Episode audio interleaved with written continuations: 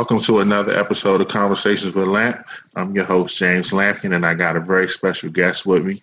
Um, she's an educator in the state of Georgia, Mrs. Alexis Austin. Thank you for joining. Thank you for having me. Yeah, we, I mean, I always see you on social media and you come across always, your stories are always interesting. So I figured that you would be another person that would be more relatable to my audience. So I wanted to make sure to get you on. I don't know if interesting stories. so let's start with the beginning. Like, what was your childhood like growing up? What was my childhood like? Um, well, I was born in Alexandria, Virginia, and for most of my young life, my parents were together and they got divorced. My father got on drugs back then, and my mother kind of like shielded me from that. So for a long time, I didn't know what was wrong with him. He just stopped coming around and stopped being like my dad. Like that was my best friend back then. Like I don't know. I just remember being like all off in Lorton, and we used to be in the woods taking walks and fishing and this and that, and it was me and him all the time. And then slowly but surely he disappeared. So, anyways, that's that. And then we moved to Florida um, for a little while, and then we moved back to Pennsylvania well, I say back to Pennsylvania. My mother is from Pennsylvania, but we moved to Pennsylvania for a couple years, and then we came back to Florida. And so, the end part of my life, elementary, was kind of unstable, I suppose. And then once we moved back to Florida, that last time we stayed, and that's where I kind of was raised, I suppose, in Jacksonville. Um, so I lived there from eighth grade on. So how was you? How were you when it when um you and your, your, your parents split? How old were you? Because you said your dad was like your best friend. Um, when they when they split, I was five. I was going to kindergarten, and I, I just remember her coming home one day, and she was like, "We're moving to a new house," and I was like, "Okay, cool." And then I remember starting kindergarten, but my dad wasn't there in the house with us, um, and my little brother was a baby. Um, and my dad would still come around at that time. He was still coming around and picking us up on the weekends or whatever. But slowly but surely, by probably about by the time I was nine ish, he kind of faded to black. So that would you would say probably because that's when the drug habit like overtook him. Yeah, like his mother died, his brother died, and I, I remember after they died, he wasn't the same. Wow. So how do you um did that affect like your grades and stuff moving around and um I can't say that it did necessarily. Like I know when I was younger, they said that I had ADHD, but my mother was like, "We well, do not put my kid on medicine or anything like that." So, you know, I just always remember like certain things I struggled with because I couldn't, I didn't I couldn't focus maybe. Um or I'd be all over the place. Like like I've never been like not smart and I couldn't learn, but like I'd be all over the place. I'm still all over the place now. So um I don't feel like it affected my grades as much as it affected like my social socialization. Okay. Did um did you uh, did you ever did you to mend that relationship with my dad? Yeah. Um. I, I let me say this. I love my father, like, but I love him. Is and he's my like to me. I think like he and I are kind of both stuck in this place where I'm that little girl and he's that dad. But like I'm 36 and you're 70 something and it's not it's weird like like like like I'm not an adult to him but I'm an adult to myself but then again like when when he's around or when I do see him or talk to him I feel like that little girl again like I just want to be up under my dad and like you know I don't, and I don't know like it's hard to describe so no we haven't necessarily repaired that relationship, but we don't really speak about it. I do remember one time, like when when I had kids, I told him I was pregnant with my oldest daughter. And he was like, Yeah, I got nieces and nephews. It's like grandkids. And I was like, Okay, what the fuck is that? Oh, I'm I'm sorry, I mean because. Nah, you uh, fine. You fine. I'm like, what is what is that supposed to mean? And then I kind of just didn't talk to him for a while. And then when I had my youngest daughter five years later, I kind of wanted to like he had gotten off the drugs by then. So for like 20 something years, 25, 30 years, he's been a drug addict in and out of jail for like petty crimes and drug use and that kind of thing. Um, so that was up until my youngest daughter was probably about 12 months, 15 months or so.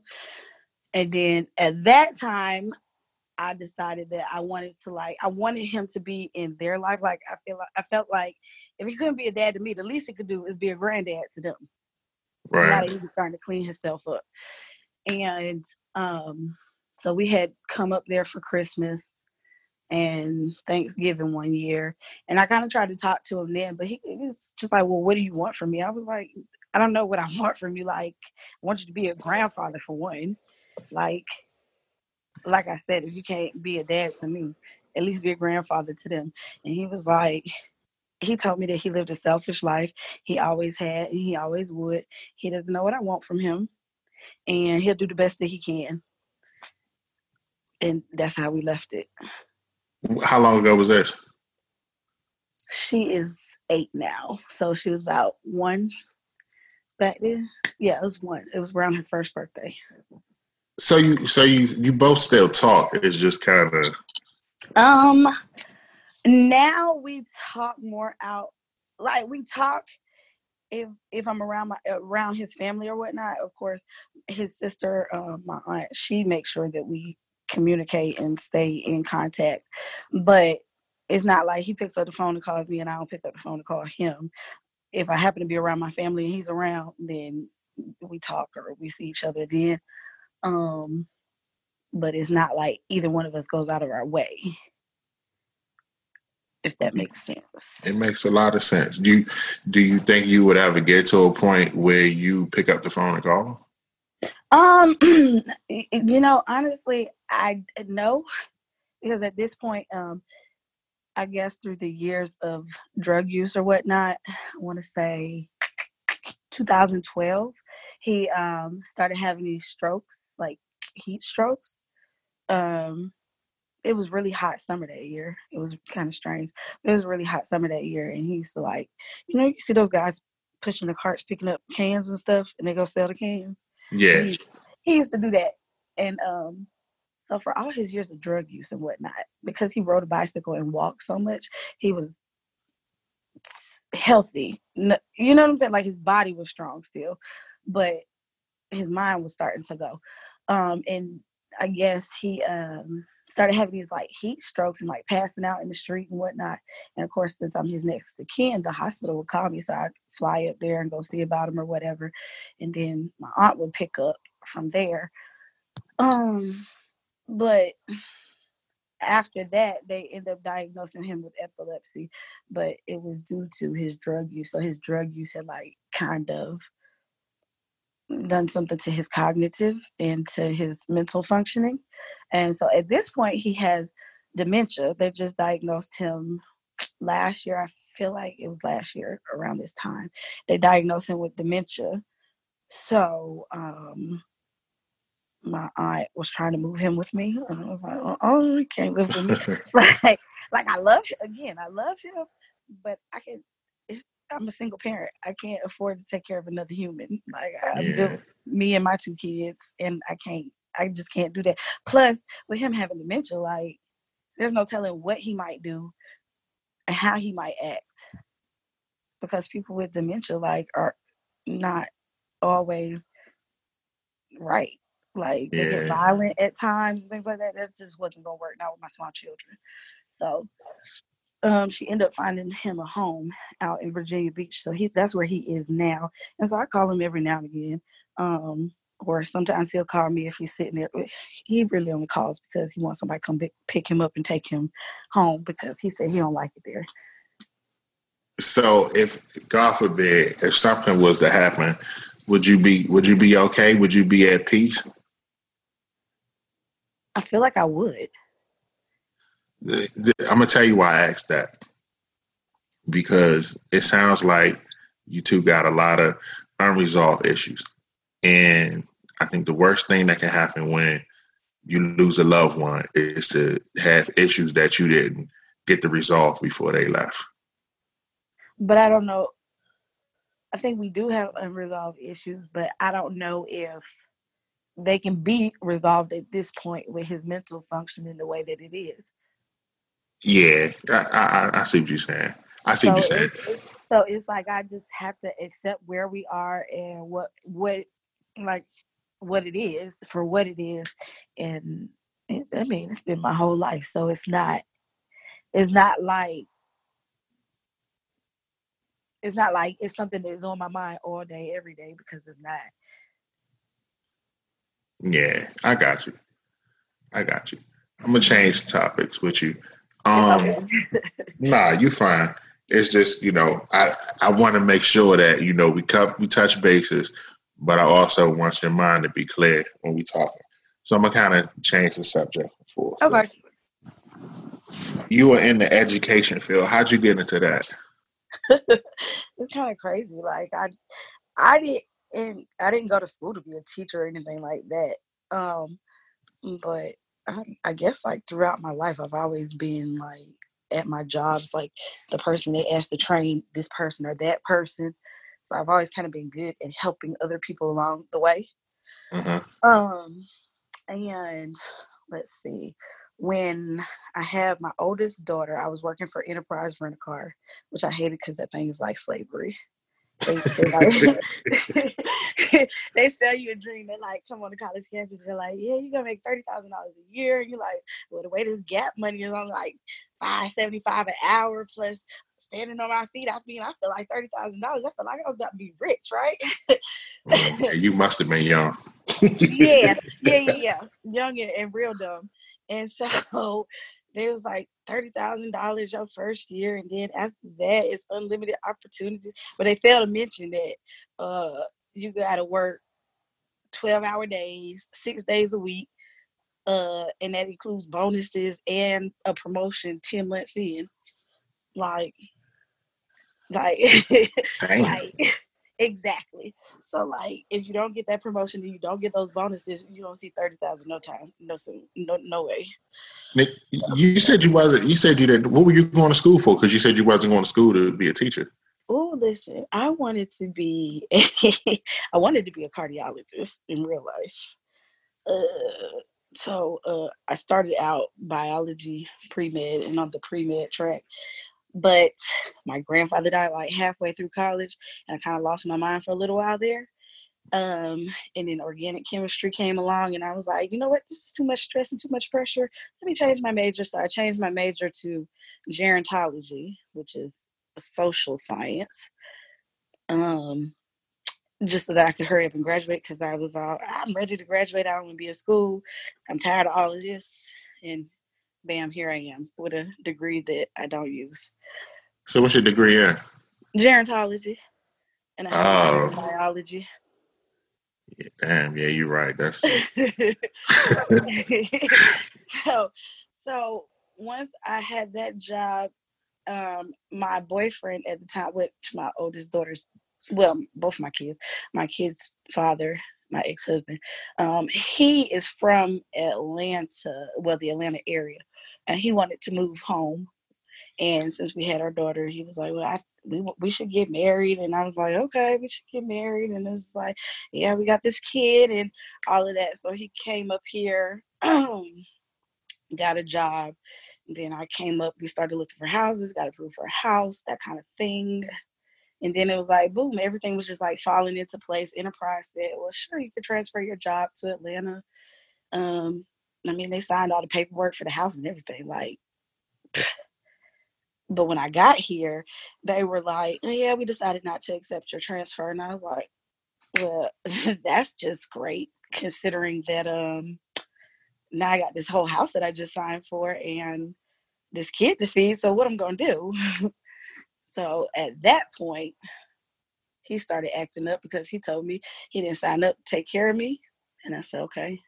I should have knew then that it probably wasn't who was for me, but that, but, that, but that's a whole nother story. Um, so I started looking around and my best friend she was working she moved up her and her boyfriend at the time moved up here at the same time as well and they were both doing social work and they were like uh this social work is not gonna work up here in atlanta it's too spread out the cases are much different than in Florida. They just were not happy with it. So she was like, you know what we should do? We should go um, try to be teachers. and I was like, girl, bye. I don't want to be a teacher. I don't even like kids like that. And she was like, Yes, you do. And I said, Um, no, I really don't. And she was like, Whatever, we should just go try. All they can do is tell us no, you don't have a job anyway. And I was like, mm, Okay. so I went with her just on a humbug, went with her to this um alternative teacher preparation program interest meeting. And I ended up applying through that because they were again they so they sell you a whole lot of stuff and they tell you how much you're gonna love it and all that stuff. And i was like mm, i guess i could try it. I mean i do know stuff. And um i applied for that and then you had to once you apply for that program you could only be conditionally approved to be in it if you got a job so i ended up getting a job um, at a middle school teaching math which was okay because I had a lot of math classes and a lot of science classes from when I was biology major. And then I kind of just that first year was hard. What was what was so hard about it? What, what was what was the challenges the first year? The first year being that I had no clue what it was that I was supposed to be doing because you're teaching and taking the classes to learn to be a teacher at the same time. So okay. it's just like they just tell you here's the curriculum go for it. it kind of sort of so here you are like learning on your feet and the kids don't know nor do they care so it just was it's an adjustment to go from the student to the teacher so do you do you feel like um if okay if you had to rate yourself as a teacher because you it was a new job you was adjusting and you were still learning, uh, what would you give yourself? What grade would you give yourself that first year? Um, the, well, I taught two different content, so for math, I probably would have gave myself like I probably was a C. I could have. Why C? Why C? Just because management wise, I had not hit my stride. Like for me, management is a lot of relationship building. Um, and you gotta be you gotta start out strong and then you can loosen up especially with the the type of child that i teach and have always taught like they're not easy kids so you, you got to keep your foot on their neck for lack of a better word um, otherwise they're going to be running you in the classroom and that's kind of how it was so there was a lot of craziness going on and just it just it, I was just like I don't know if this is for me. So did you did you doubt did you doubt that um did you doubt that you would uh, actually make it through the program? Yeah. yeah. What, what made probably, you? I wanted to quit. Like I wanted to quit. Like had like one. I remember this this one boy. I don't want to say his name because I probably could get sued for that. But I would never forget his name. He the boy had like ADHD and some other stuff in his in his little permanent record. And he was just always, always, always doing something like just bad. Like, and I don't like call kids bad because I don't really think they're bad, bad, but like he would do stuff intentionally. And one day he got up and he slapped this little girl across the face. mm. Everybody sitting down just minding their business she didn't do anything to him. Got up, just slapped her in the face. Of course, she gets mad. She starts throwing stuff at him. I just like lost it. I start cussing and screaming, get out my classroom. I threw him out of the classroom and then I just just remember picking up his books and like throwing them at him like ninja stars. But meanwhile, my principal was walking down the hall to come observe my class at that time. So she so she walks up on this and she's like, Miss White, because I was not married yet, so I still have my maiden name. She's like, Miss White, to my office now. And I was like, okay. So I go to her office, and of course I'm in tears, like, because I just, just like lost it, lost it. Your ass thought you was about to get fired. That's. I didn't even care if I got fired at that point. Like I promise I didn't. Like I was like, y'all just threw. me. Like I just remember sitting in her office, and uh, she was like, she was like, What happened? And I said, Y'all just threw me in this room. You didn't tell me that these kids were like this. I ain't never seen no kids act like this. I don't even understand what's going on. And, and like, I just like, I don't feel like I don't have any support and nobody wants to help me. And oh, it was just awful. Like so, I'm having this meltdown, and she's just looking at me the whole time. And then she just handed me some some uh some tissue. She said, "Are you done?" I said, "Yes." She's like, well, his mother knows who he is. We're gonna call her. We're gonna uh, we're gonna let her know what happened. We'll see what she wants to do, and then we'll go from there. So we end up calling his mother. Um, she was like, eh, "He's an asshole." The the mom says this. Yeah, he's an asshole. He probably deserved it. Next time, whoop his ass. And I was like, I was like, okay.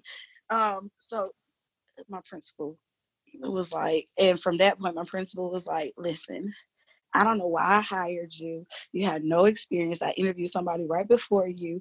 Um, and I who was an experienced teacher and I didn't go with them. For some reason I chose you. There's something in you that this is where you're supposed to be. I need you to go go back to that classroom. You got some time. She's like, I'm gonna send this other woman who worked in the building who um, like the math coach actually. She's like, I'm gonna send the math coach in your room for the rest of the day. Take you some time, get yourself together, come back tomorrow, and she said, We're gonna make a plan and we're gonna figure this out for you. And I'm just like, Okay. so you so that product, so I would I would assume that was the turning point of you making a decision not to quit. Yes. so do you actually do you actually still see this principal? Um, no, she retired. Um, like a year or so after that, she ended up uh, getting a promotion somewhere in the district. Um, so I, I, used to see her around the district, and then she ended up retiring. And she lives in my neighborhood, in my community. So I have run into her out and about, but I don't like have regular contact with her. No. So how long have you been teaching now? This is my 12th year. So what would you say? What would you say the most rewarding thing about teaching has been? Watching them grow. Okay. So you get to, so you get to actually follow your students. Yeah, because I'm middle school, so um a lot of like as long as you stay in the same community or stay put and then social media helps too kind of um but as long as you stay in the same community, they'll come back and see you. Uh, sometimes their parents will reach out to you. Like one of my students from four years ago, three years ago, he's in 11th grade now. She um she just called me the other day out of the blue. She was like, um, my child needs to go to another school. This is not going to work. Do you mind giving him a recommendation based on what you knew of him in eighth grade? And I was like, yeah, but what's going on with him now? I don't want to just give a blind recommendation or whatever, whatever. So you have an opportunity to like see them and watch them grow.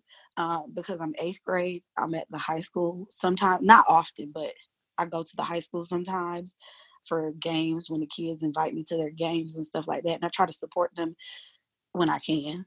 Um, and and so I do see them there. And then once they get out of high school, if they find me, if they're able to find me on the internet, then I will accept their friend request. And then I can see them from there. Like my, some of my kids are in college now or graduating from college. So it's really it's really good to see them become grown-ups and see them not some of them not succumb to what they've been through. What about the one that almost made you quit? Do you still see her? Nope. I haven't seen him. I have not seen him since he went to the ninth grade. Okay. Let me so this let me let me ask you a question because me and my wife we was talking about this because we always talking about schools and stuff. Mhm. What's your opinion about charter schools? Charter schools, um, they're like, mm, mm, depends. Some of them are great, and some of them are terrible. Um, I think the charters, to me, the charters that are like franchise. I don't want to say franchises, but they have multiple locations under the same umbrella, like the Mhm. KIPP schools. KIPP schools seem to be good, but every KIPP school is not good. Um, so I, on one hand, I understand wanting your child because I'm a parent too. Like my kids don't go to school where I work, and I would never let them go where I work because I don't want them to be in a room where their teacher has to fight to teach them. Okay, know? I'm, I'm gonna stop you right there. I'm gonna stop you Uh-huh. right there. How do you feel about working in a school that you wouldn't even want your child to go to? That you that that that's not that's not. See, uh, now let me be So- clear. I'm not a teacher, so- but I would be pretty troubled by that. So listen, I, I mean, I feel like it sounds terrible when I say it, right? But it's not for the the teaching and the learning necessarily. You serve the community that you're in, right? So it's like multifaceted. Some some teachers are there and they just clearly don't care, and that that's not where they're really supposed to be. They're just here to collect a paycheck. There are some that really care and really do the best they can for the kids. Um, and so at my school there's a lot of good teaching there's a lot of good good things going on however the community that i serve does not necessarily share the same values that i share that that i want. You know what i'm saying? Yeah. parental involvement is not there. Parental involvement makes a big difference. Okay. um like it's, it's it's just like the little nuances of and so because we don't have some of those things i feel like there's other issues that are beyond our control not and it's not the teaching and learning because i would be okay and i would be comfortable with them coming and sitting in some of these classes. I can't say all of them but i think that would be anywhere like even at their schools that they're at right now. My my daughter is in seventh grade. She's on a team with five different teachers and i cannot stand one of the ground that one of her teachers walks on. Like i do not care for this particular teacher.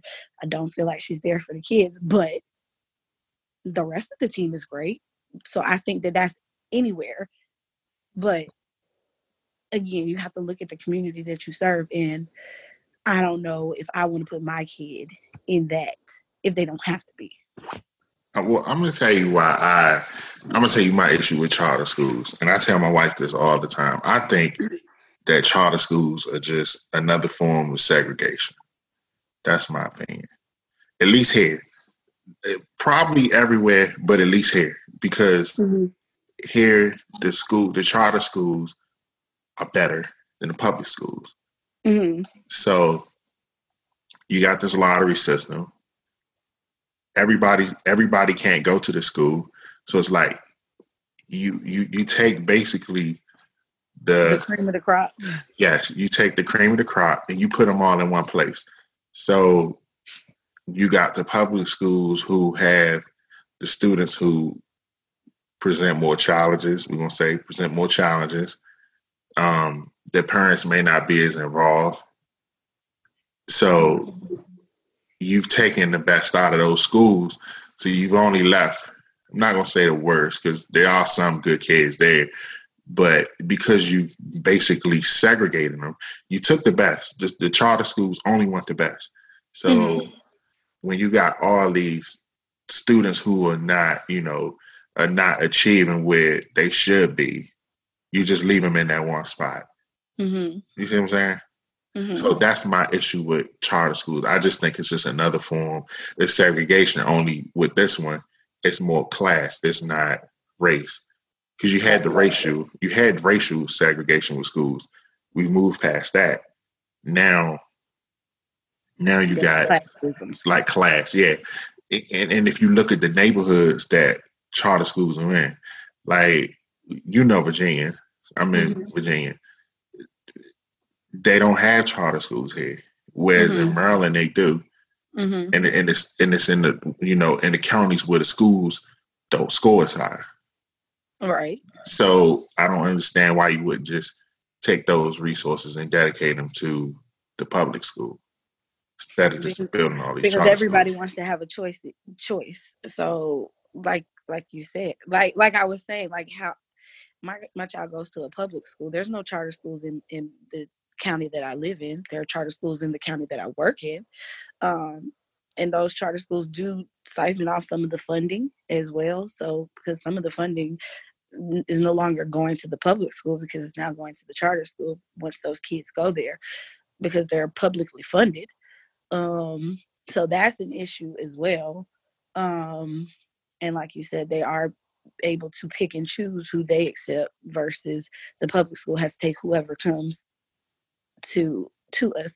And my principal tells us all the time, these people are sending us the best that they have. So stop whining and complaining about who's in your classroom and just teach them.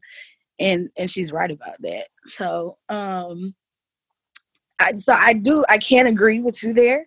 Um but it's like a it's like a double edged sword when you're when you're when your district is underperforming like nobody wants their child to be sitting like like I don't want my child to be sitting in a class where the teacher has to fight to teach them. Nobody wants that for their kid. So if my kid can go somewhere else and get better because I know or this is my value my my value system is set up so that I know that education is the only way for them to better themselves in their station in life. So why not do what I got to do or whatever so that my child can have that opportunity or that leg up. Yeah, because I mean, at the end of the day, it definitely does come down to the parents. Like the area I'm in, um, the P, my daughter, she's 7 mm-hmm. and the PTA is very strong. Mm-hmm. Like, um, you got you know, like they do little fundraisers and do things like that. I think the biggest problem in our community is is uh I don't think we value education as much as we should. Um, see, they don't teach us a lot of history in school, mm-hmm. right? So I don't think a lot of kids even realize that at one point it was illegal for us to know how to read. Mm-hmm. It's just so many hurdles that we had to jump just to do any type of any type of education. Like it was just we was cut off from it. Mm-hmm. But we don't we don't learn that. It's just um, you learn black. You know, you get Black History Month, and they tell you about Martin Luther King, Malcolm X, Rosa mm-hmm. Parks. Um, uh, I guess Garrett Morgan. Everybody who was the first to do something. Mm-hmm. Those are the ones they tell you about. So when you don't know your history and you don't know the hurdles that your people face, then I think it's easy to devalue education. And and I I, I totally agree. Um, to be quite honest, like it sounds kind of crazy, but I feel like we as a people were better off when we were segregated and we had to rely on ourselves and our community. Um, because we valued that. Once we became desegregated, it like it became more of a stimulation and trying to be like whoever and we lost something so you when you say that you when you say that you mean over you you mean overall yeah as, as a culture and as a people oh yeah i definitely agree with that yeah yeah, yeah. i remember uh, my wife has sent me this story um oh man who i want to say it was I'm gonna have to make sure I'm right, but I want to say it was Zora Neale Hurston mm-hmm. who talks about uh, who talks about segregation in school, Mm-hmm. How she wasn't for it. She just wasn't for. it. Actually, I don't know if it was just school. She just said segregation. Period. But Mhm. you don't. I think we don't really sit back and think about it because our generation, we never really had it. Not really had. We never had to deal with it. Like we've Right. always. We've never had to face segregation in anything. So when you when you don't face it, you don't understand how it works. Right.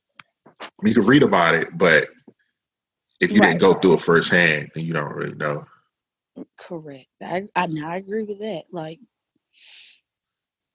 like, and, and I do think like talking to my students and my kids, like, there's a lot of differences, and I'm not that far removed from them. Like, they like to feel like I am, but I'm like, I just went to, I was just in middle school in the '90s. That was not that long ago. Like, I mean, I guess now it is. it's like 20 years ago, but Nah, you we we are far removed, and it's not even.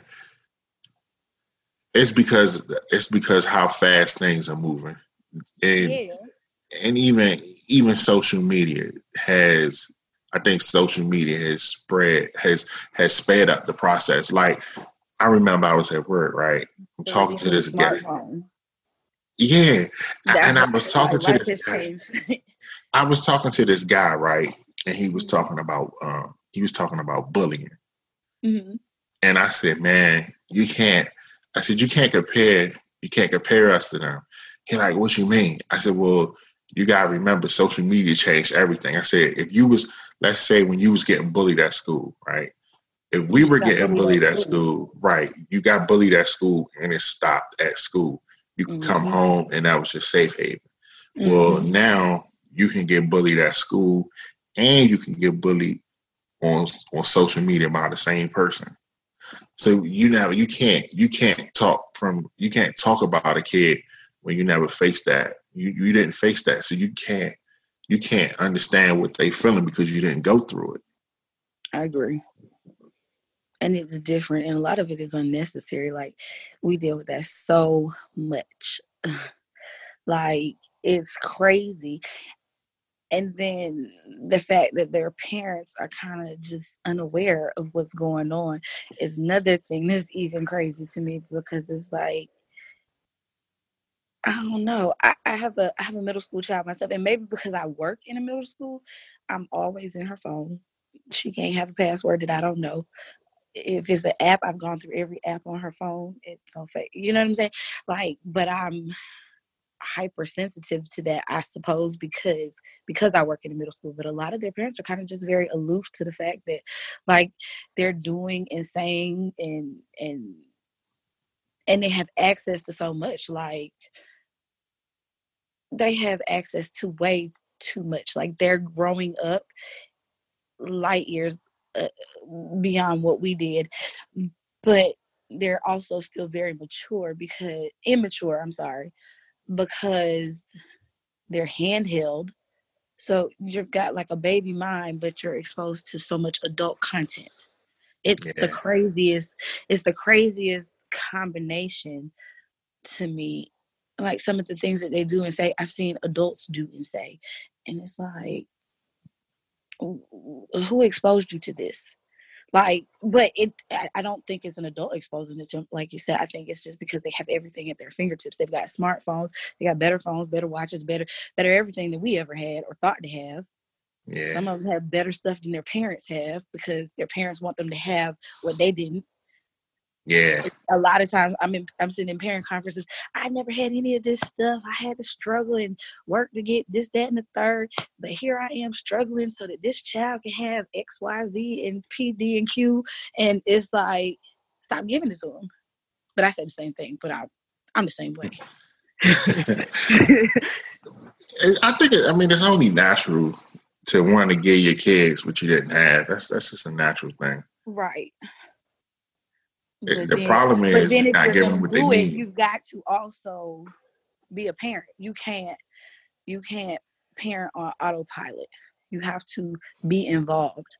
And that's where I think a lot of what I see going on in my particular community that I serve is they parenting on autopilot. It's like I'm doing all of this so that you can have, but now I'm never home, or if I am home, I'm still working, or I'm too tired to deal with you. So just go get on your phone, go play the game, go do whatever. Yeah. And now they're left to their own devices. So are they so when you work the demographic is it is it like a lot of single parents? Is it two parent households? What is it?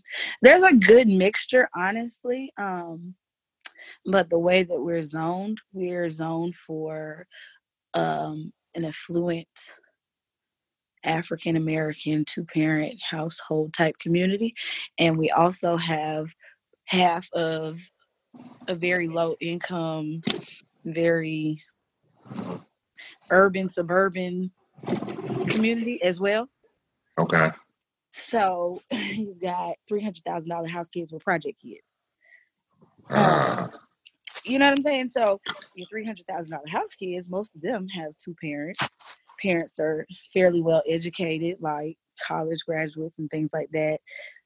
They're business owners and and and executives and things like that. And then your project folks, their moms come to school in bonnets and um, you know, bonnets and and, and headscarves. So I mean, and house shoes.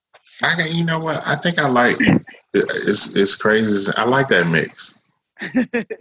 um, but I'm gonna tell you why I like it though, because I, I like um I like environments where you get two totally different perspectives. Mm-hmm. Like if you you know if you're a kid because these kids are in like the seventh or eighth grade, right? Mm, yes. So I'm they still grade. okay. So they still learning.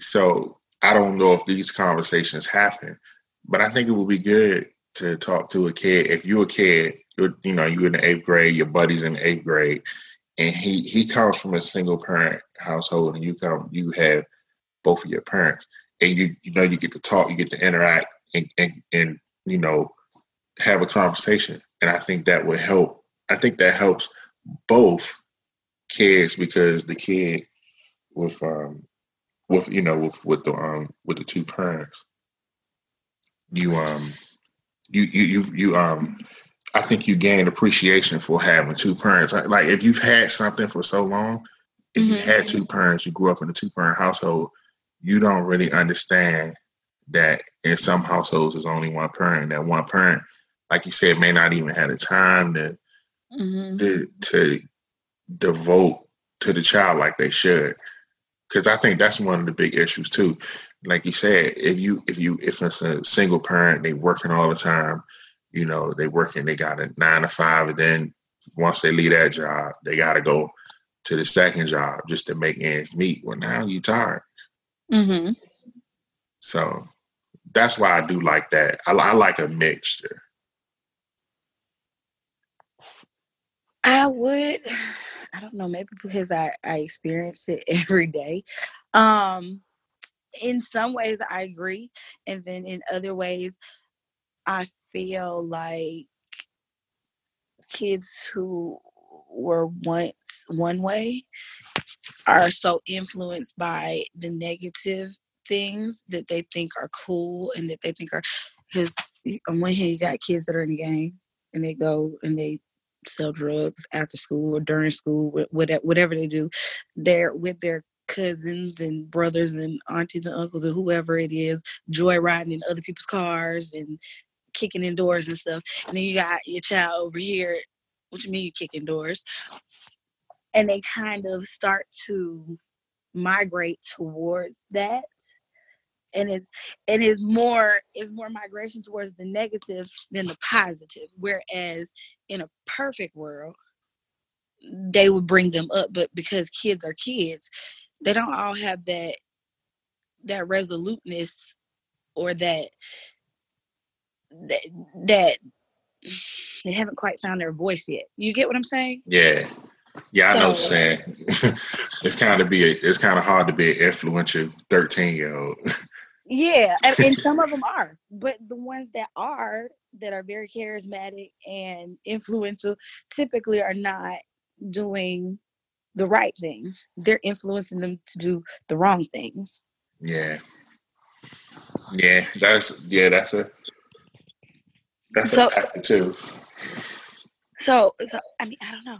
I think I think more so in the high school, it probably plays out better because by the time you make it to high school, like you are not as like the adolescent child. The middle school child is a strange age, anyways. Yeah, that's true. And, like you watch your child come from like fifth grade, go to sixth grade. They're like your baby. They've been in elementary school, and now they're just thrown into the middle school, and they're kind of having to like find their way. So sixth grade is like they come in as babies around Christmas time. They're kind of like, okay, you started to change. Your attitude is changing. What's going on? Their hormones are changing and raging, and they're risky. They do a lot of things impulsively. Um, by the time they get to eighth grade, though, they start to they start to mellow out. some of them, um, more so to me, the ones that are like really involved in like extracurriculars and things like that, because they're more future focused. So they mellow out and they start to become more responsible and more rational to me um, faster than the kids that are kind of just out here doing whatever and not and that don't that aren't involved. So I think like extracurriculars are good. Um, I, I it's it, but middle school is just middle school children are they're they're different. Like I tell my parents all the time at parent conferences, don't worry, your child like they're like in there crying, like I don't understand why they're failing. And they're failing because they're middle school kids. I don't want to say that it's okay because it's not. But like your your baby's gonna come back around. They're gonna get it together. At some point, it's gonna snap, and they're gonna be like, "Oh, I need to get my shit together," and they do. And to me, that's what I was, I guess, referring to more so about watching them grow because when it when it sparks and when they start to get it together and they like their parents are like, "Oh yeah, this is the baby I know." Like, Yeah. but now it's a much more mature baby. But you got to go through that that storm, which is middle school, to get there to the other side. you just made me think about my middle school. I, I I struggled, and then I got to high school. He probably Um, took off. huh? He probably took off. No, I didn't. It- I I struggled. I, well, the first year I did great, and then when I got to tenth grade, it started going downhill. But hmm it took me, you know, it took me getting older to realize what happened, and what happened with me. Um, I wasn't really, I wasn't focused like I should have been. hmm um, I always talk about like growing up in different environments. hmm So I grew up in like a, a neighborhood that wasn't, you know, it was like drugs around, bad influences.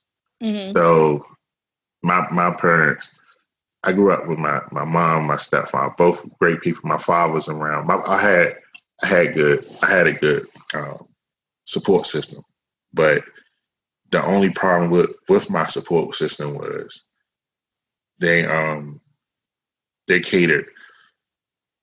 Their goal for me was to not get in trouble hmm it, it wasn't um it wasn't hey make sure you go to class make sure you you know excel in your grades all that. It was just don't get in trouble. And i didn't get in trouble but the problem is i didn't i didn't tap into my potential the way i should have. Hmm so that set me back like shit. Years decades. So Mhm. I think that's one of the worst things about growing up in a bad environment because it's not even. I think it's not just the people. It's not just the the bad things that can happen. It's just like you got so many.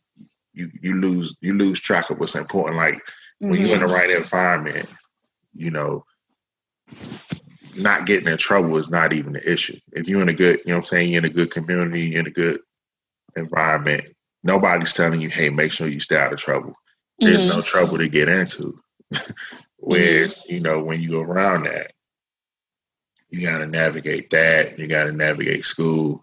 And I just never had anybody telling me like make sure you focus on your grades, like really focus on them. Like mm-hmm. I was one of them. Like my parents didn't grow up. Um, my parents, I'm not going. to See, I don't want to make it sound bad, but I'm gonna say they didn't value education. My um, it and I say that, huh? I said it doesn't sound bad to me. Like I, I do not judge people for parent parenting doesn't come with a rule book. People do the best they can with what they have and what they think is best for their child in that particular moment. When you know better, you do better. So because of your experience, you value education a different way than what yeah. your parents did. Like you said, they were trying to keep you out of trouble. That's there's nothing wrong with that. Yeah. They did what they had to do and what they felt was best for their child in that particular and you have you as an adult have been able to sit back and self-reflect. And I think that's important in life that like you don't judge people and put your what you feel like is right or off on other people because there's no right or wrong to this. Life is all about learning from birth to death. And if you're not learning, then you're not doing something right. Period. Yeah. It took me it took me so long to understand like um you know just just that whole process like like I wasn't I wasn't mad or anything with my parents. It was just like, mm. man, I wish right. I wish they would have gave me something else. But at the same time, they gave me what they could. So I couldn't be mad. You know, right. if somebody gives you their best, like my mom and my dad, my parents, all my parents, they gave me their best. Mm-hmm. So when somebody gives you their best, it's like you can't be mad. You just gotta you gotta accept what their best was and then just try to, you know, once you learn what they give you, then you just take what they gave you and just improve on that. So right. but it took but again, I didn't figure this shit out until I'm in my thirties. That's okay. At least you figured it out in your thirties. It's some people that's like in their fifties and sixties that still don't know that. Yeah, you know what? Too, it it, it just takes something to happen. Like we got a flaw. Humans just got a flaw. Like something bad got to happen, or something uh-huh. traumatic about 90% of the time, there's got to be something bad or traumatic that happens to you. That's a turning point that make you sit back and reflect. True. So because when life is easy, you don't often reflect. I agree. Yeah. When everything, when everything is going right, you don't have to sit down and think, well, what, what's what's next, or unless that's just you. There are some people out here who just are thinkers and but I agree. A lot, a lot of the learning that you do does take place in the midst of a storm. yeah, you done messed up somewhere, and it's like, all right, now I gotta figure this out. And mm-hmm. that's when you learn the most. Like, like for me, uh, that's when I learned the most. And unfortunately, it was I was like thirty five. so, and that's okay. I wouldn't beat myself up about it. But you oh nah, I'm.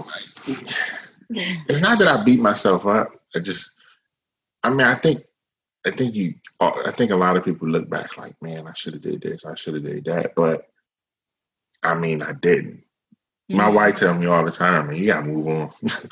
I'm like, yeah, you're right. I gotta move on. You you think about it, like, damn, if I had if I had done this, if I had done that, I probably would be a little further along. But I don't know. Maybe I'm not. Maybe I'm not supposed to be as far as my mind think I should be.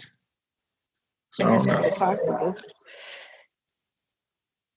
But does your mind? But okay, so my question is this: Does your mind feel like you're supposed to be further on because you're ju- judging your journey based on what you think you see other people doing, or, or you know, you get what I'm saying? Like, your journey is your own, right? So if we take what we are experiencing and we apply that and we learn from it, but then we also sit back and look and say, well, damn, my best friend over there got XYZ and the third going on. If I had just done this back then, then maybe I would be there too. But maybe you wouldn't have. Yeah. So, like, Okay, let me. Add. For me, it's about. Um, I would say it's about maybe five percent of looking at somebody else. Just the people who came from the same, like the same, they had the same walk as me. Came from the uh-huh. same city, had the same challenges that I had, mm-hmm. and they and they for and and I shouldn't say further along because really all you're looking at is materials. You're not looking at you know you're not looking at how where they are mentally, you know how far they you know develop, all that stuff. So that's why the number is five percent because you do look at. I don't care what nobody say. I'm gonna right. be honest enough and say, yeah, I have looked at people, um, right. what they what they've been able to accumulate. But the reason I'm I feel strong, the reason I feel the most strong about it is because I know that I had a lot. I have a whole lot of potential that I haven't even tapped into yet. Mm-hmm. So when you like, for me, I gotta get up like I gotta get up 4:30, 5 o'clock every day. Mm-hmm. and it's a drag. It's not fun. I don't like. I don't know within like probably like within the last year. Um, it's become more and more of a challenge to just get up and go to work because I know I could be doing better. Mm-hmm. So when you know, like when you know, like when you know God got something bigger, mm-hmm. but you mm-hmm. have to do the work. Like you have to do the work. So it's like I know I should be doing something else, and slowly I'm figuring it out. Mm-hmm. Like I'm getting there, I'm figuring it out. It's like a mm-hmm. process, and I'm figuring out. So that's the frustrating part because I'm like, man, I know I shouldn't be doing this, but I'm blessed to, you know, at least have the opportunity to do this, to get up and go to work and mm-hmm. be able to provide. So I'm thankful for that. But that that is, but that doesn't satisfy my need to be doing more because it's not even a money thing. Like I re, like when I was growing up, I would always have these conversations. Like, and this was this was when I was like, um, I probably was like 16 or 17 and one of my cousins asked me one time, and he was just like, "What would you rather have? Would you rather have, um, would you rather have like ten? I think it was like 20, 10 or twenty million dollars, or would you rather be happy?" And I was like, "Shit, I'd rather have that twenty million dollars. I could buy mm-hmm. happiness." And, and so, and they were wise beyond their years. They was like, "Nah." And we were all about the same age. My cousin was like seventeen, and mm-hmm. was like, nah, man, you can't. He was like, you can't buy happiness. Like, you have to be happy. He was like, you can have money, but you mm-hmm. want to be happy. And we see it all the time. We see people who who are millionaires, like tens of millions of dollars they got, and they mm-hmm. still unhappy, and they end up killing themselves. Mm-hmm. So it's not money. It's just I know for me, it's definitely not money. It's just I know I should be doing more for myself mm-hmm. and for and even for other people. And it, it, like I just feel like I have a gift to be doing more, and I'm not using it. So when you're not using when you're not using the gifts God gives you, it becomes draining. Right. So that's where I'm at at this point. I wholeheartedly agree.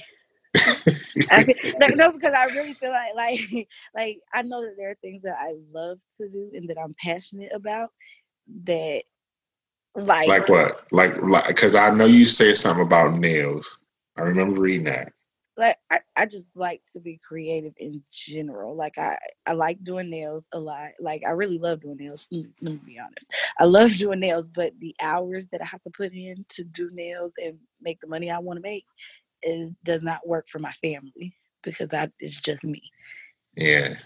Um, but like just I just enjoy I I like people. Like I don't really like talk to people a lot, but I just like to watch people be happy and watch people like enjoy themselves. And if I had a hand in making that happen, then like it's like I feel really dope about this. like planned a Christmas party. Everybody seemed to have a really good time. I just and I wasn't really like interacting with the people that much. Like here and there I would stop and talk, but a lot of the time I was in the background picking up stuff, cleaning up stuff, just watching them be genuinely happy and have a good time. Like, and I feel like that's what I'm passionate about is like watching people just be organically, genuinely happy and social and that type of thing. Like I would really like to open like I would really like to open an event planning business. And yeah, if I could if I could get the capital, get that off the ground. I so would you would, would you say would stop teaching, but I would do it on the side. And if it did grow into something where I would have to stop teaching, I might do that.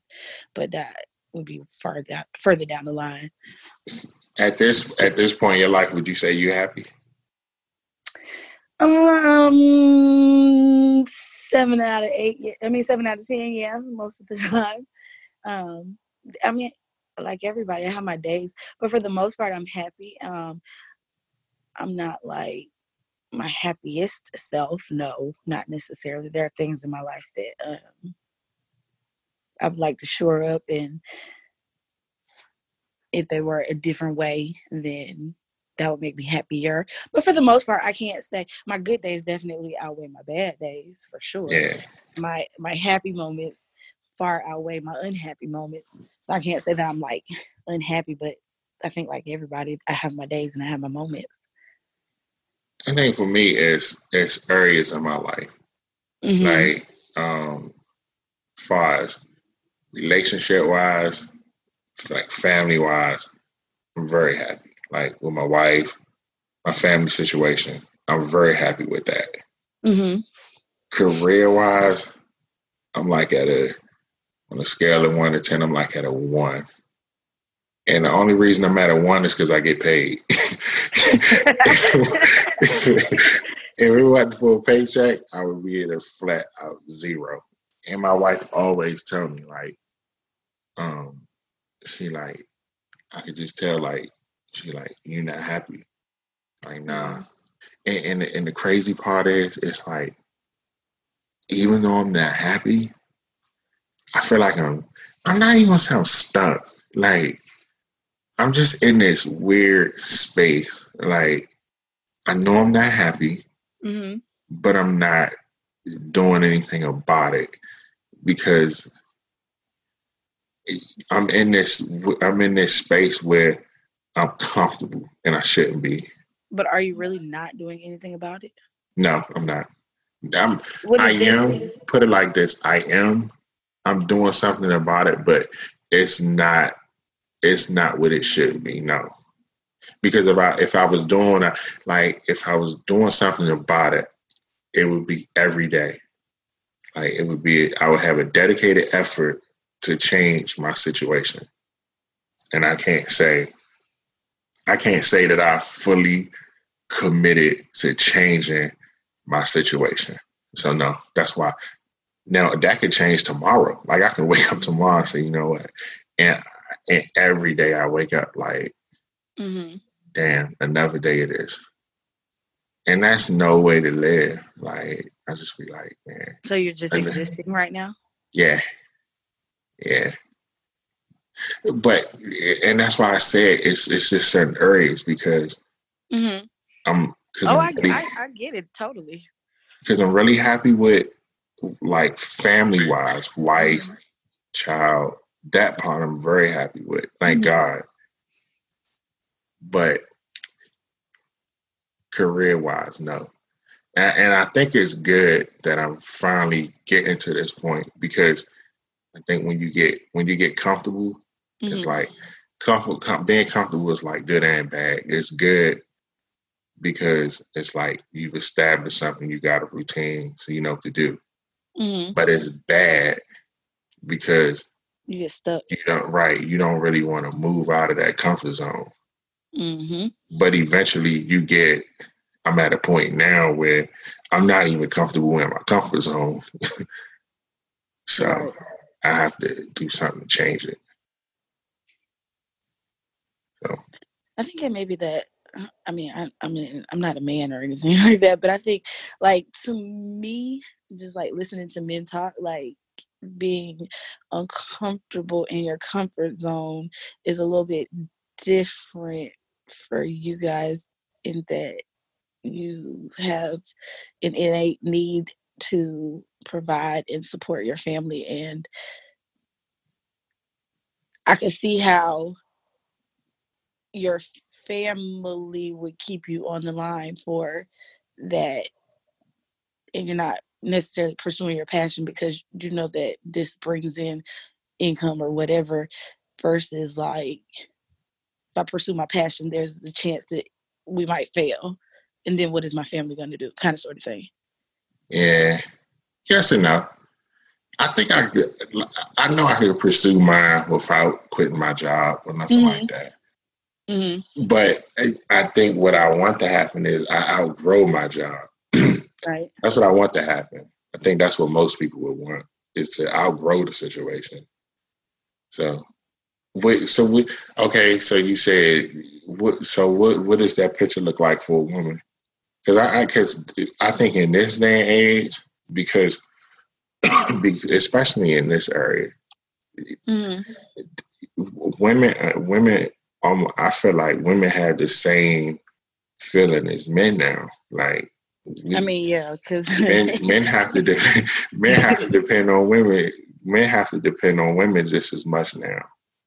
Yeah, because it's really hard out here with this one income. Let me tell you. yeah, yeah, like, like I, I sit back and think about that. Like, man, thank God that it's two incomes in this house. If it was just one, mm-hmm. oh man, like I wouldn't be poor, but I wouldn't be. Life changes drastically. Hell yeah, it wouldn't be able to eat out nothing. So. for a while until until you figure it out, but I don't know. Like I don't. Maybe because when I was when I was married, we operated like roommates it was ridiculous. Like we were not a partnership. I do not really it was it was so strange. So although I used to say when I was married that I felt like a single parent because he worked two jobs or whatever and it was just me and the kids a lot by ourselves but when we actually were separated and we were two households for real I was like, whoa, I don't know what the hell I was talking about because this, this, and that ain't the same thing. like, I was like, I can tell you the last time, like, I had to drive till my gas light was on, and then like ask my mama for twenty dollars. I was like, why am I gotta ask my mama for twenty dollars? Like, my money is not stretching like it used to. Like, yeah, um, so, yeah, but so for for me, I feel like it probably looks a lot like that because it is just me. So I feel like I'm stuck, not necessarily stuck, but I am. I cannot devote my myself to my passion or what what really makes me happy because I have to, it's just me. I have to yeah. it happens for me and my kids. Because if I don't, then what? Right. Big Daddy want, told me a long time ago that he ain't signed up to take care of me. So I want, you know what? I want to back up a little bit because. I want to back up a little bit because uh-huh. you talked about you you didn't feel like y'all were in a partnership. You never felt that way. No, I, I probably should have never married him. Like mm. you know, I read an article that said it's okay for you to love your partner more than they love you, or for them to love you more than you love them. But I don't think that's okay. like, cause I, I, not that he loved me more than I love him, but he definitely loved me different than I loved him. Like, I love him as a person. Like, even to this day, I don't want to see any ill will come to him. But I don't feel like I was ever really truly in love with him. It wasn't like damn, I can't see the rest of my life without him. It was more so like, yeah, we got this kid in this house and these cars. We got a dog. This is kind of what I'm supposed to do. You know, I, was kind of like raised in the South and like the Bible Belt. So it was a whole lot of like, you got this baby out of wedlock and they said that you, you was going to be X, Y, Z in the third but now here you are proving them right and like uh. so you you basically married you basically married out of obligation. Yes, I feel like I did. You know what? well, okay, because you said you had the family, right? You had the mm-hmm. They people say that black people are the only ones who marry for love. Mm-hmm. Now, I've had conversations with people, right? Uh-huh. I had a conversation with this guy, right? It, it messed me up. It, it, really did because we were talking, me and this mm-hmm. guy, we were talking, and he said, um, he said once he found out that the woman he was dealing with was was pregnant with his child, mm-hmm. his father told him to marry her. Mm-hmm. Now you know in our community that doesn't happen. Like mm-hmm. it's it's uh okay, like you know, first question they probably gonna ask you, "Are you keeping it?" Mm-hmm. You know, they're gonna ask you, "Is you keeping it?" Mm-hmm. And you answer the question accordingly. And then it's like, well, you don't have to be with her, or you don't have to be with him just so you have a baby. Which right. I don't, I, I can't say that's, I can't say that's right or wrong. But what I can say is, if you look at our community, the family structure is not as strong as other communities. Mm-hmm. So it's got to be something to marrying for love as opposed because if you talk like a like a, the guy, but they marry they marry for they marry. Okay, so if we're talking about not marrying for love versus marrying for what each person can bring to the relationship in order to make both of us get to whatever our ultimate goal is. But if you get married because y'all got a kid, that's not the same as getting married for business reasons. Like this is a business partnership. okay, so he got like, okay. So so let me go back to him. So mm-hmm. we talking, and he tells me, he tells me that his father said, "Well, you got to marry this woman," mm-hmm. and he married her, and, uh-huh. and, they've been married for over twenty years. Mm-hmm. So. And I asked him, I said, like, he talked, like, I asked him, I said, well, are you happy? And he said, no. Like straight up. He was like, no. He's like, mm-hmm. but it's not about my happiness. It's basically, I'm paraphrasing what he said. He mm-hmm. was like, it's not about his happiness. It's more about being there for his family. Mm-hmm. So he just dismissed his happiness. And a part of me, like, I was like, ain't no fucking way I could do that. Right? Mm-hmm. mm-hmm. But then another part of me was like, but when you do that, you know, it's so many layers to it because it's like, yeah, okay, like a, a, a argument and counter argument could be made for days. Like it's like, okay, yeah, you creating this family structure, but your kid, the kids that you married for, are seeing like you don't really get along. You know, you it's clear you here for them, like you here just mm-hmm. to do the family thing or whatever. So, do you want your kids to grow up thinking like this is how life should be? That you should be marrying just because you have a child? Like, I don't know. Like, and then what does that do to your child? Like, real, realistically, like, because kids see this and they are very in tune to what their parents go through, and then they become adults with issues. Because okay, so let me ask so you this: is that, is that necessarily the? I can't say it's right. I can't say it's wrong. But, but let me okay, but let me ask you this: mm-hmm. What if the child has never seen their parents like that? Like if you if you if you are a child, I would say that I would say that's bullshit. Right. You, never, you may never have seen your parents argue and fight, but you people, kids feel energy. They're like little energy sponges. Like if we don't like each other, my child knows that. Like I don't have to tell my eight year old that I'm sad or upset. When I'm sad or upset, she comes in and sits in my lap and she's like, "Mommy, I love you," and whatever. And I don't have to tell her that I'm upset. I don't. It's not like I'm sitting around crying or anything or, or like that. But they, but she feels that energy from me when okay. when I was married and my ex husband and I were not on speaking terms or whatever. My daughter used to go sit on the steps and rock back and forth, like, but it wasn't because we were fighting and arguing. We just weren't speaking. Right, like, I get that. It wasn't that You know what I'm saying? It was so I don't necessarily know if that's I, and, and, okay, I get that, right? I get that. Mm-hmm. But what if your child was never in a situation where they seen you guys in a loving situation? Like, what if all a child ever knew was this is business, like daddy's here, mommy's here, and that's it. So is that child really damaged? Like because they don't know what this sound crazy, but they don't really know what a loving marriage looks like.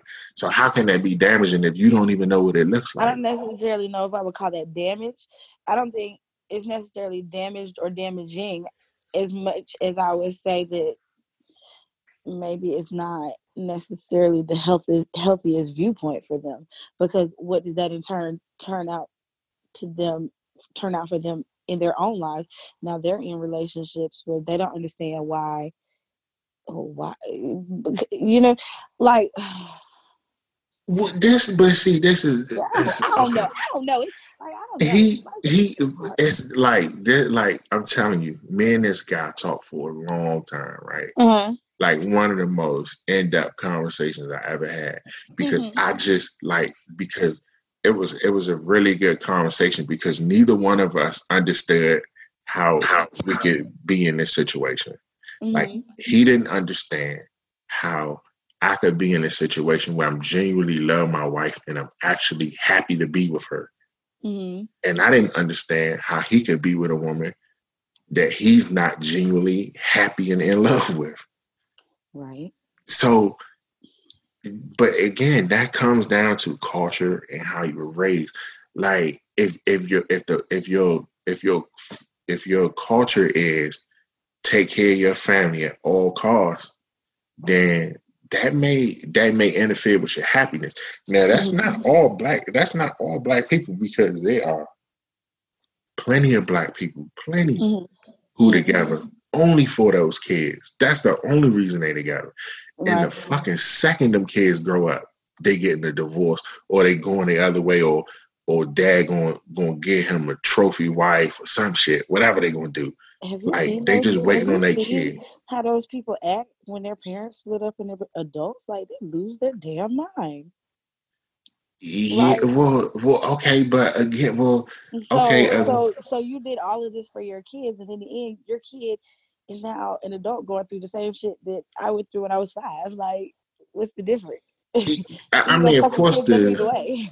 I mean, of course, the the best solution would be a happy, harmonious marriage. But if you're not there, then okay. Imagine being the kid that's 19 or 20 and mm-hmm. then your parents separate and then you come to the realization that you was the reason they stayed together so that's kind of messing with you mm-hmm. and and then you it, it's so many factors to consider like right i don't know like that's one of the most like it was really a good conversation because it's just like that was one of the conversations where culture like mm-hmm. how they've really showed me how people cultures can be totally different. Like right. I just never thought about not marrying. I never thought about marrying a woman that I wasn't genuinely happy with and that I genuinely in love. I never. It just never. I never thought about that, and a lot of us feel that way.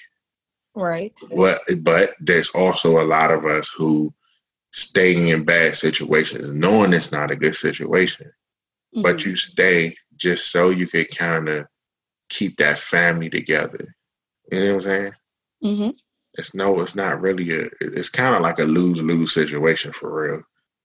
Yeah, and this is why I just feel like you can't judge anybody's journey or anybody's walk. Like it is what it is, and everybody has to do what they feel is right for them. Like and take the consequences for whatever choice or decision you make for what it is. Like your walk is not anybody else's, your journey is not anybody else's. And you have to take the consequences, good, bad, or indifferent, whatever they may be. So he cho- he chooses to be in a loveless marriage and not be happy and he's okay with sac and he clearly is okay with sacrificing his own happiness for the happiness of his family. I guess that's where he was getting at. But you choose to be happy so you're sacrificing in other areas. You choose to be happy with your family so you're sacrificing other areas. And it, to me it just is what it is like I can't say that that's right and I can't say that that's wrong. And I'm not I'm not here to to say that like cuz I certainly don't know the answers. Um but I don't I don't think it's right or it's wrong either way. I think you Yeah. literally just have to do what works for you whether it's culturally like I know I- like for my own self like again I kind of grew up in like Bible Belt South and like I've kind of turned away from some of that because I feel like it's not necessarily it doesn't serve me like and what I truly believe and what I truly feel like you're not going to convince me that something that two things that are totally unco- uncorrelated like there's no correlation between these two things have an effect on each other like and I, I, I have a hard time subscribing to that like Yeah. Well, so your marriage, your marriage ended in divorce. Like, did that? Does that make you scared to remarry again? No, not not even a little bit, because I know that I, I wasn't supposed to marry him. He, we are better, much better friends than we ever were lovers, um, and we ain't even really good friends. so, but but I, I never liked him to begin with. Like I I didn't even want to talk to him, but listening to my my friends they were like well he's different than the guys you normally talk to because you choose this type of guy and da da da da da why don't you try something different and he turned out to be The same. no worse Oh, he was Like- different. like i mean not necessarily I, I can't even say worse but it's just like the the, the things that I'm, now on one hand i'm grateful for him because i would not be at the place i am in my life right now if it weren't for him and the shit that i had to go through with him. So like i could be grateful that for that like again me accepting the the consequences of my choices and my actions because just because they say you got to talk to him don't mean you had to and you definitely didn't have to keep his baby and you definitely didn't have to marry him you, like you know what i'm saying? None of that is their fault right? Yeah.